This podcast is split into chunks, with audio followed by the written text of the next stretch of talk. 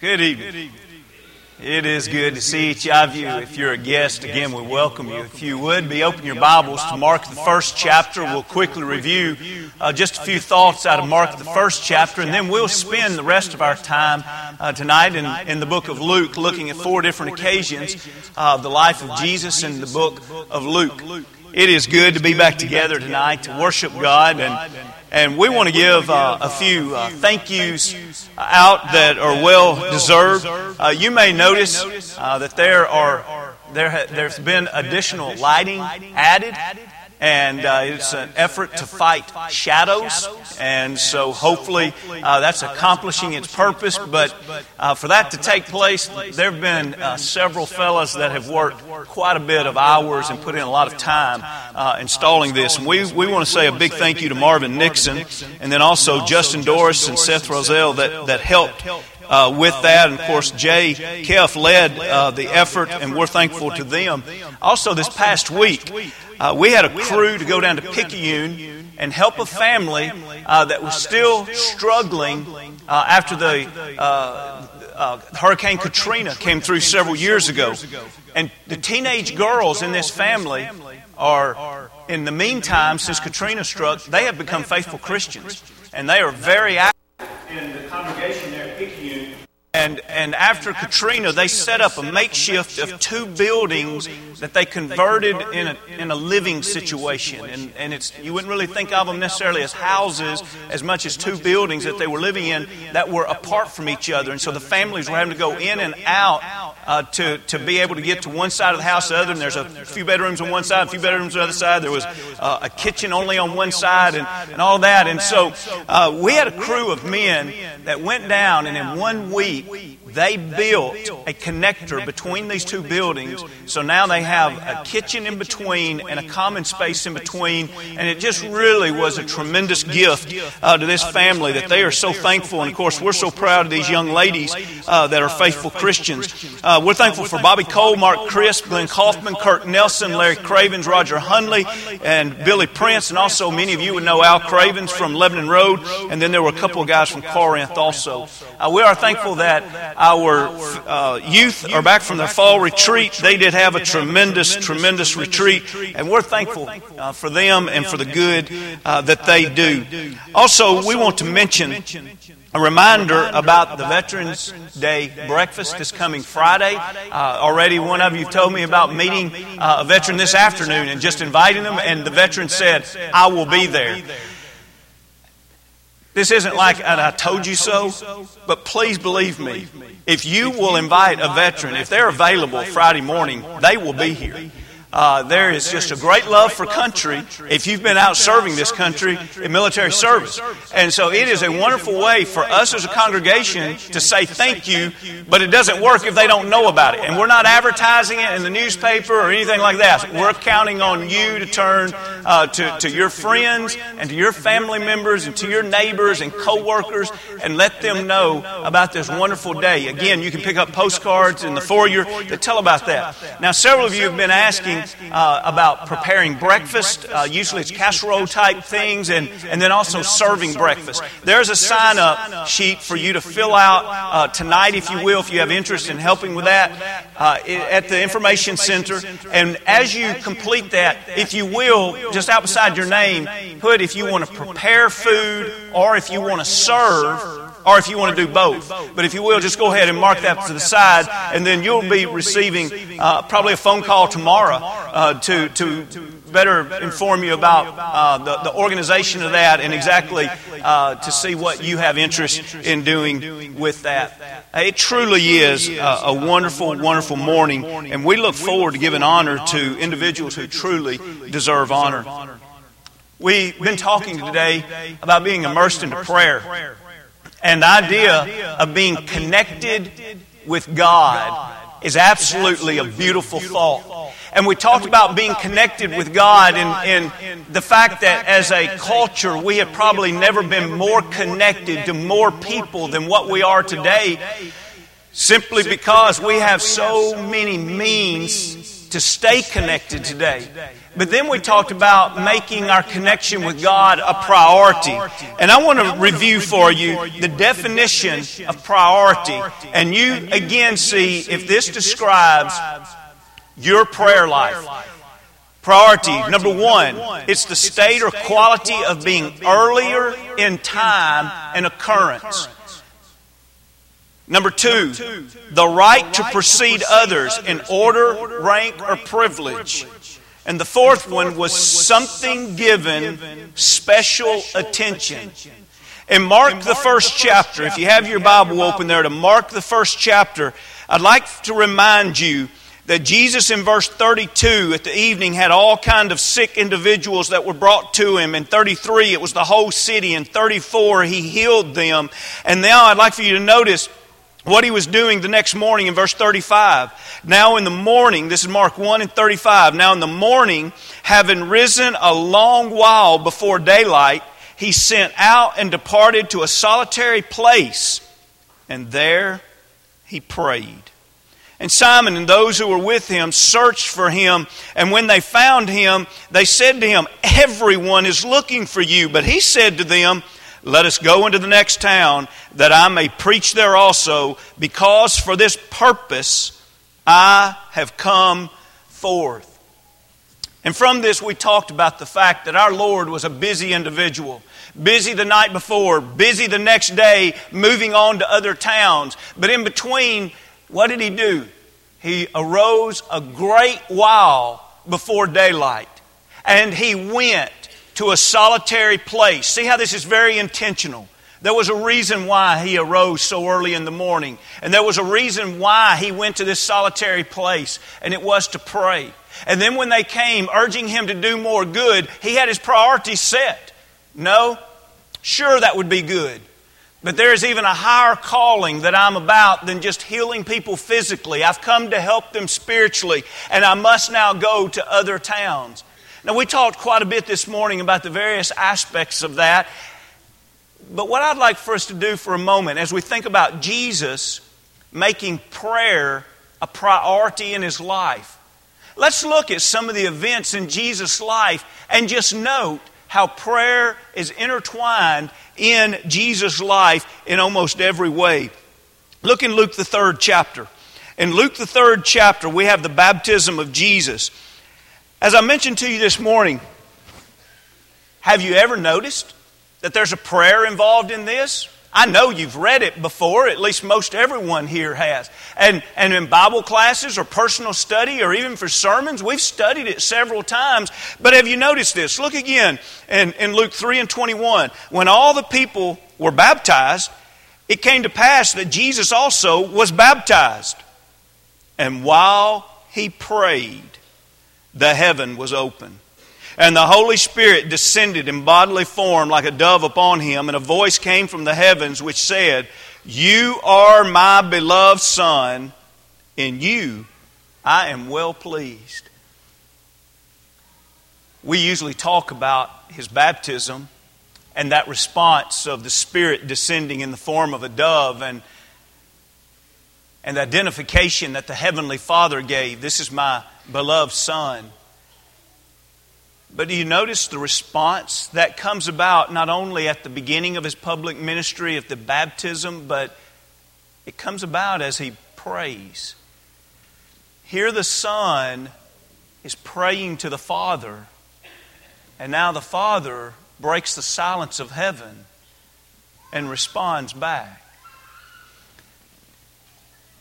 You know, a few years ago, when our elders were evaluating what is the proper response that God would expect when someone is baptized. You may remember now there, there are several things that are done and even done differently than what we did in the past. And they're all efforts to rejoice as God and the heavenly host would rejoice. But you notice if you were to say to Jesus, Jesus, what did you do at your baptism? And he would say, I prayed. Pray without ceasing.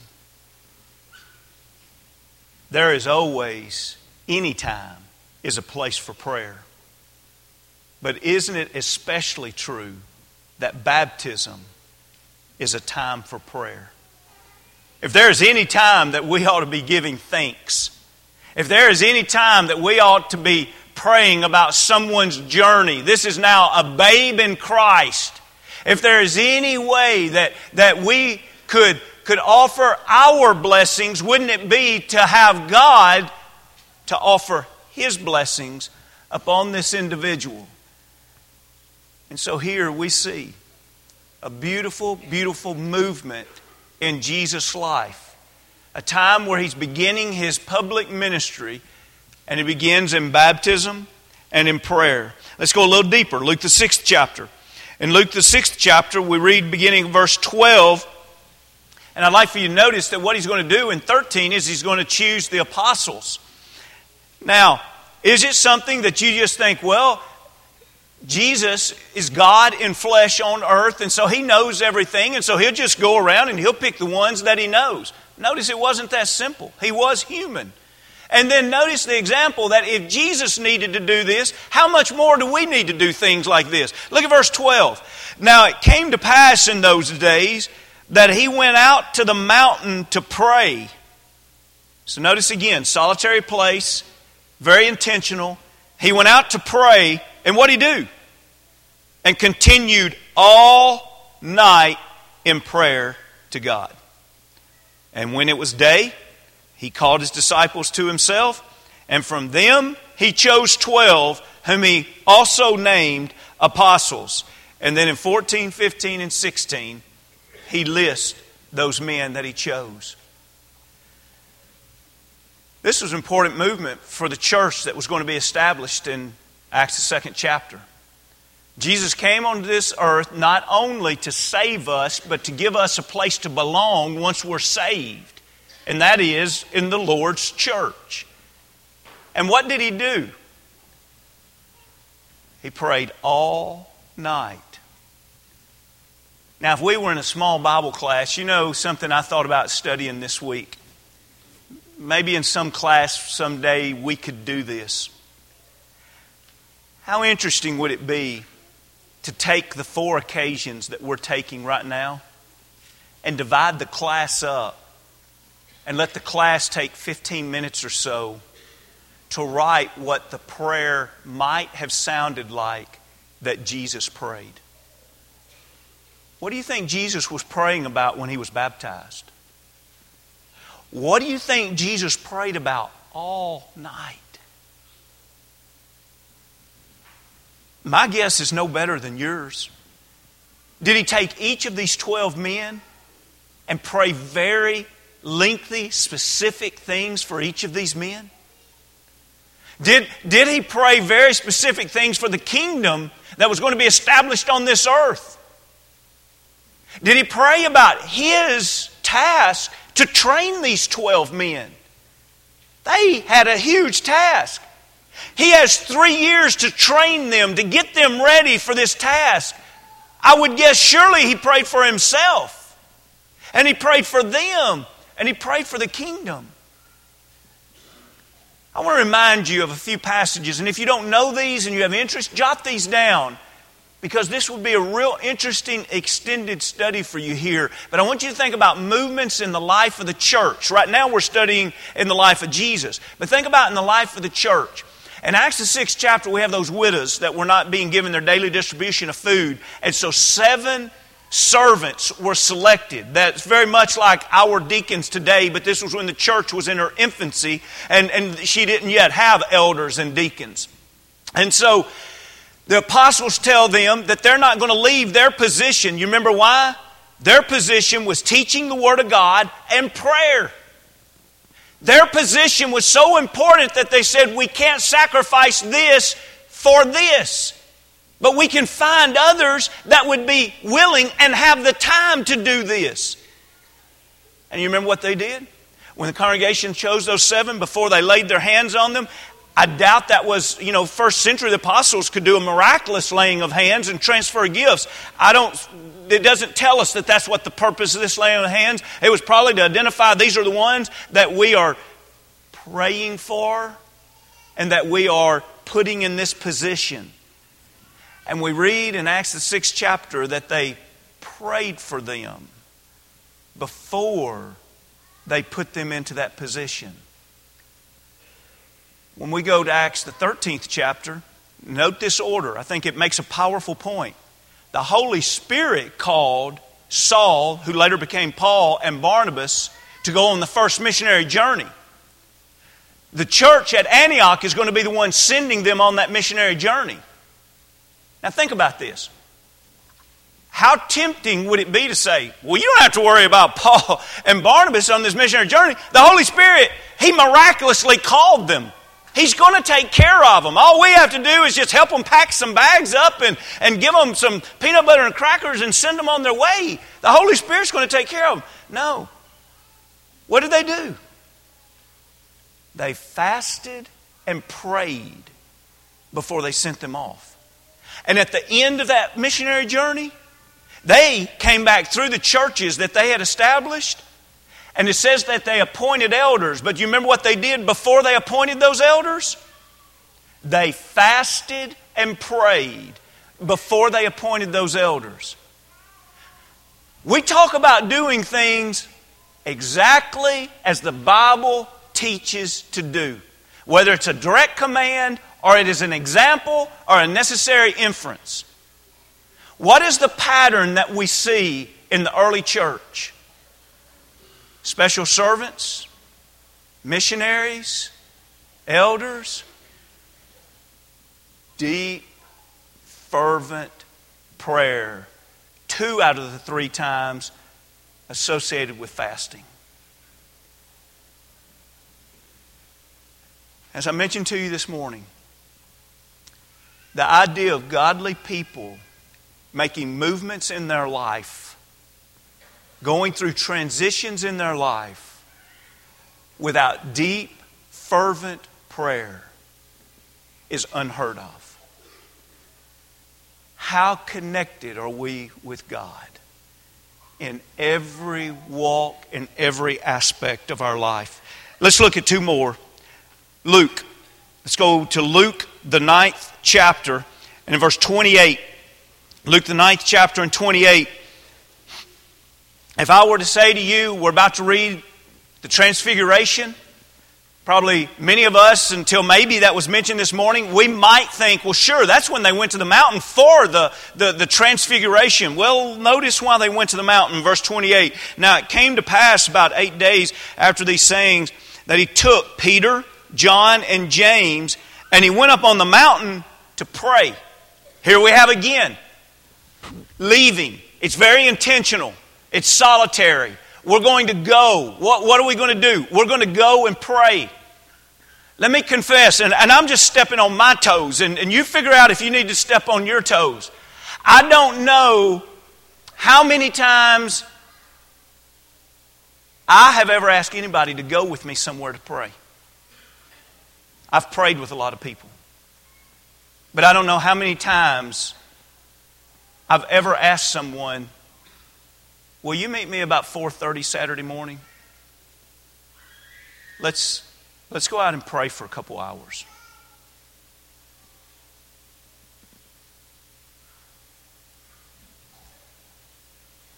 What are we missing? When the example is over and over and over. 29, as he prayed, see, that's what they went there to do. As he prayed, the appearance of his face was altered. It's going to be glorious. In other words, brilliant. It's going to shine. And his robe became white and glistening. And behold, two men talked with him who were Moses and Elijah. So now he's talking to two from the realm of the dead.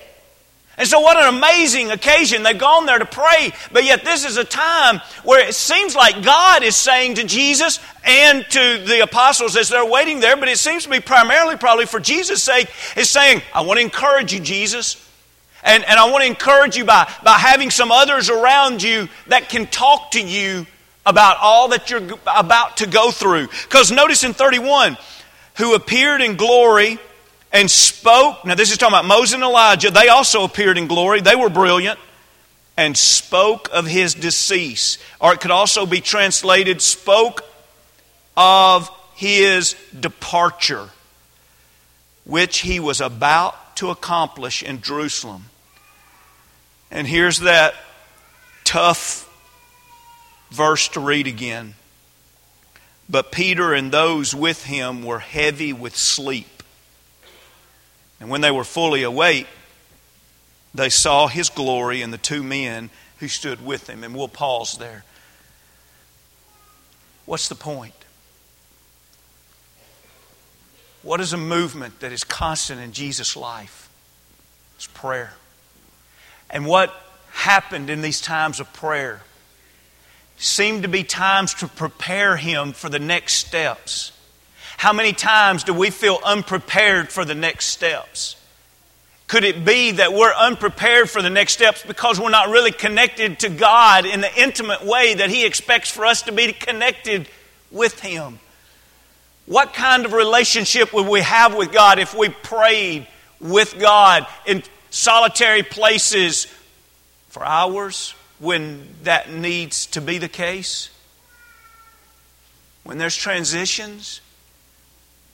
What if we said, each individual said, I'm not making that movement until I go and pray for hours with God?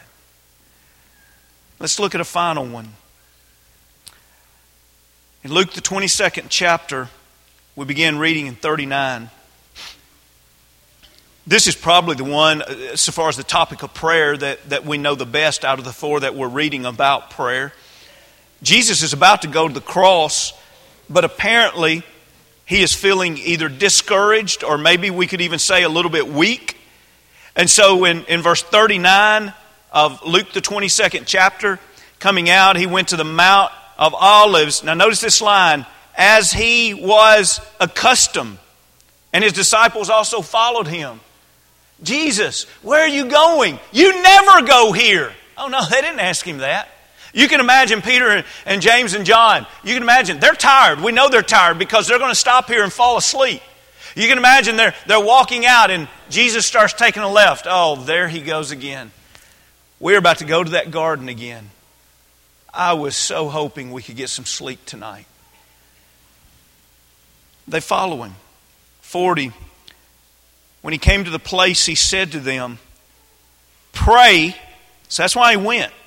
Pray that you may not enter into temptation. So we say, why was Jesus there? He was going to fight temptation, and he wanted them to be able to fight temptation. He knew that they were going to fight the temptation of being afraid. He knew that they were going to fight the temptation of fleeing. He knew that they were going to be fighting the temptation of denying Him. And he knew that for the most part, they were going to lose all three of those battles. Now, isn't it interesting that the ones that went to sleep instead of praying lost their battles? And the one who stayed awake and prayed fervently was the one who won his battles. And so let's read about his battle. 41, and he was withdrawn from them about a stone's throw, and he knelt down and prayed, saying, Father, if it is your will, see, we have to pray the will of the Father. If it is your will, take this cup away from me. Nevertheless, not my will, but yours be done. In other words, Lord, this cup is, is that death upon the cross. Take this away. There is no such thing as an unanswered prayer. And so the Lord received an answer to this prayer? And the answer was no. Lord, I'm asking you to take the cup away. No. How, how could that be? Because he was praying the Lord's will be done, and the Lord's will was for him to fulfill this. And so notice the next time he goes, the, the, the feeling is, is a little bit more urgent. And, and 43, an angel appeared to him from heaven and strengthened him. Look at 44. And being in agony, he prayed more earnestly. And this is probably now when he, from the other accounts of the Gospels, he's prostrate, probably on the ground at this point. See, before he was just kneeling. Now he's in more agony, and his sweat became like great drops of blood falling down to the ground. And he arose up from what? Prayer. And he come to his disciples, and he found them not praying, sleeping from sorrow. And he said to them, Why do you sleep? Rise and pray, lest you enter into temptation.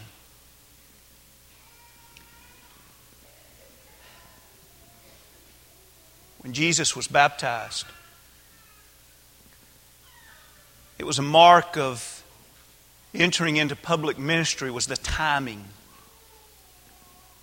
And he prayed.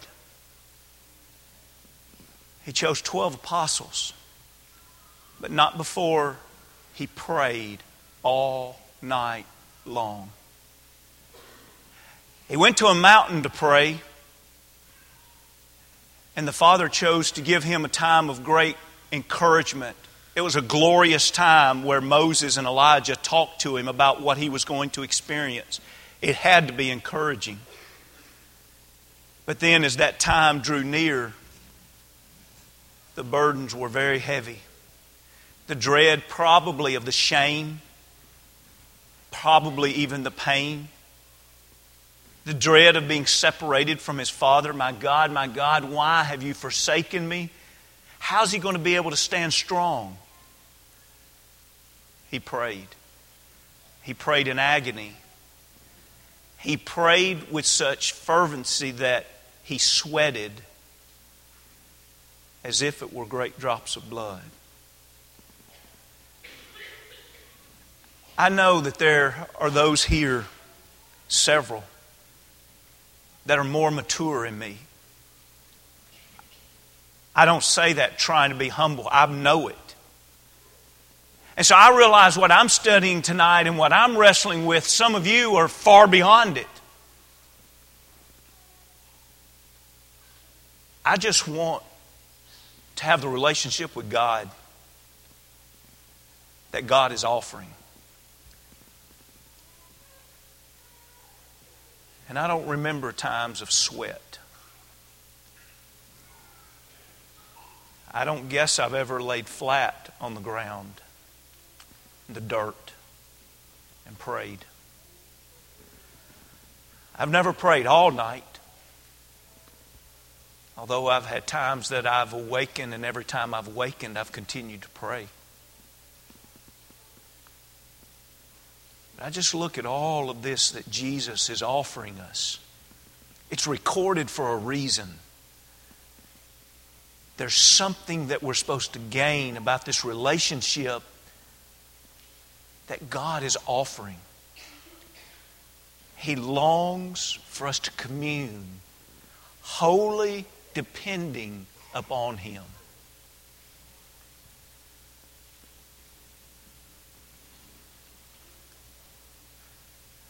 Let's give November as a month that we're determined to find a deeper relationship because of spiritual growth in our life than what we've ever had in the past. Let's pray like we never have in the past. Let's lean upon God. Next Sunday, that's not what this lesson's about. It's really not. But next Sunday is one small opportunity to spend a lot of time in prayer. It's an opportunity to let a lot of people be praying for us. And let's take advantage of that, but far beyond one day. Let's pray. Prayer in its fullness is a gift that God offers His children. Are you His child? If not, why not tonight? Why not come to Him seeking His forgiveness, seeking to be adopted into His family, being willing to repent, not being ashamed of Him, obeying Him in everything? If you're ready to be immersed into Christ, or if you've done that, but yet things aren't what they ought to be. Maybe tonight you want to repent of sins, pray forgiveness. We'd love to pray. Maybe tonight you just want to pray. We'd love to pray. If we can help you in any way, comes we stand as we sing.